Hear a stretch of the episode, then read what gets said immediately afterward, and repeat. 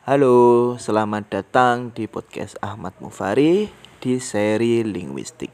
Jadi di seri ini kita akan membahas hal-hal berkaitan dengan linguistik apa pun itu.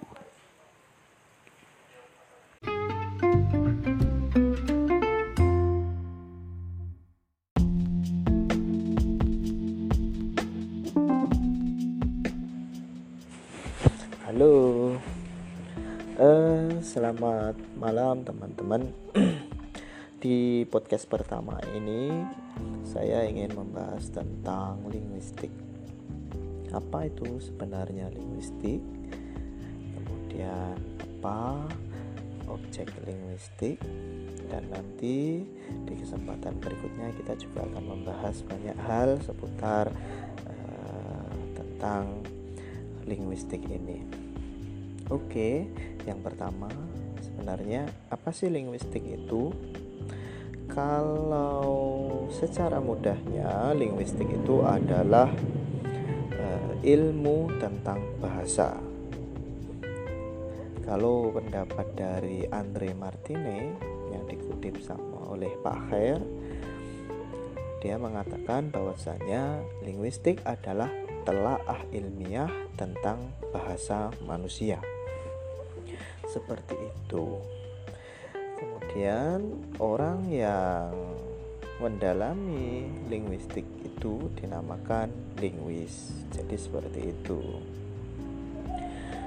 Lalu karena Andre Martinez mengatakan bahwa linguistik adalah telaah ilmiah tentang bahasa, jadi kita bisa menyimpulkan dua hal.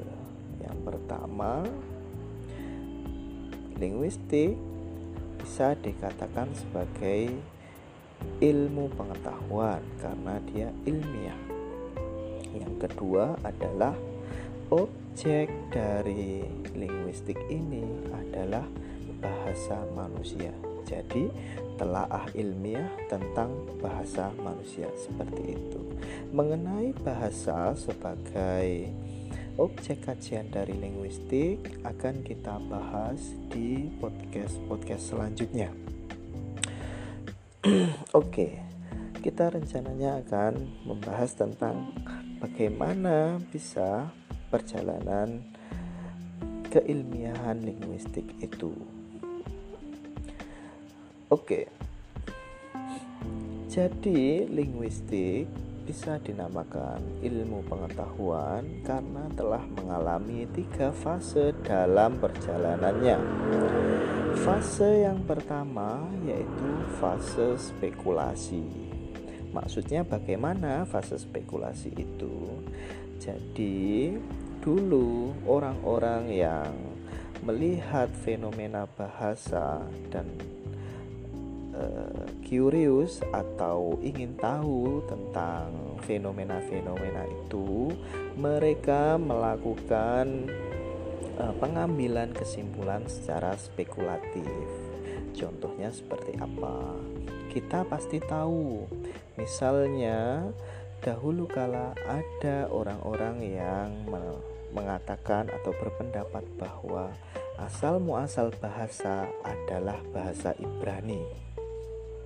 Hal ini eh, disandarkan dari pemikiran mereka bahwasanya dulu Adam dan Hawa eh, memiliki bahasa Ibrani karena cerita tentang Adam dan Hawa diceritakan oleh atau dengan bahasa Ibrani. Begitupun ada orang-orang yang berpendapat bahwasanya Adam dan Hawa berbahasa Arab karena mereka mengetahui informasi tentang Adam dan Hawa dari kitab suci yang berbahasa Arab misalnya. Kemudian hal itu akan menghadirkan kesimpulan lain bahwasanya eh, bahasa yang digunakan di surga misalnya adalah bahasa Arab. Fase ini yang bersifat spekulasi ini eh, pernah terjadi dalam perjalanan ke keilmuan linguistik. Di fase kedua, para linguis kita kita menyebutnya seperti itu saja, melakukan pendekatan yang berbeda. Mereka tidak lagi spekulatif, tetapi melihat fenomena bahasa dengan lebih spesifik. Maksudnya, mereka melakukan observasi dan klasifikasi. Jadi, fenomena-fenomena bahasa mereka lihat sebagai sebuah data, kemudian mereka klasifikasikan berdasarkan ciri-ciri khusus atau ciri-ciri tertentu.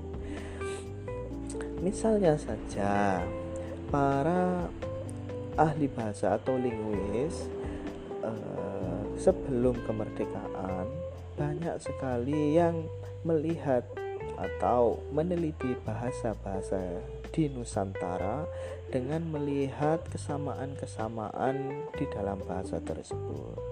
Setelah mereka melihat kesamaan-kesamaan tersebut, mereka kemudian mencoba mengklasifikasikan bahasa-bahasa itu berdasarkan ciri-ciri tersebut.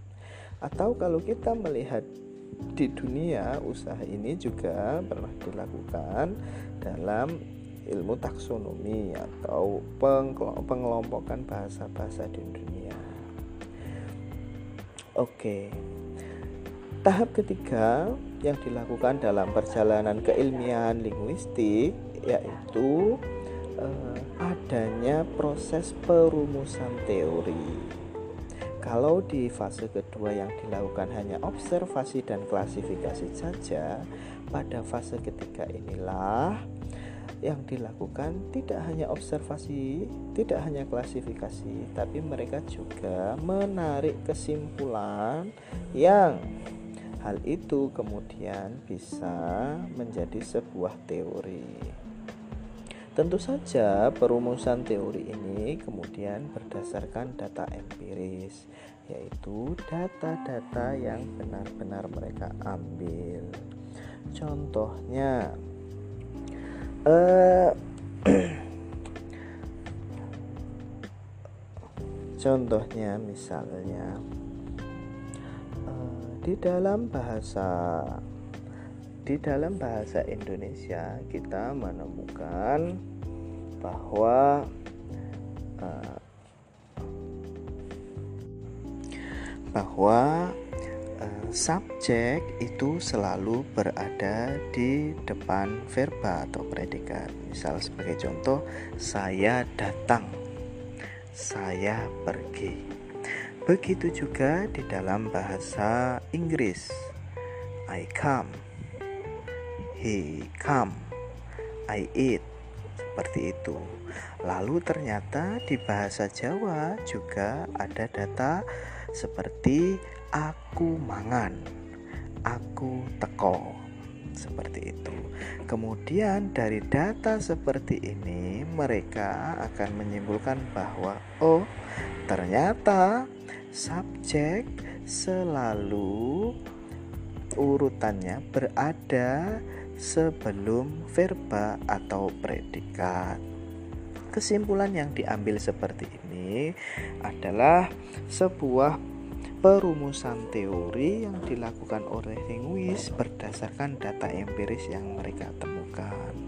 Tetapi tentu, tentu saja diskursus mengenai data empiris tersebut akan selalu berkembang. Misalnya, ketika mereka bersentuhan dengan bahasa Arab mereka akan menemukan ke uh, fenomena kebahasaan seperti zahaba zaitun ketika zahaba zaitun yang kita artikan zaid pergi uh, terdiri dari verba yang kemudian diikuti oleh subjek.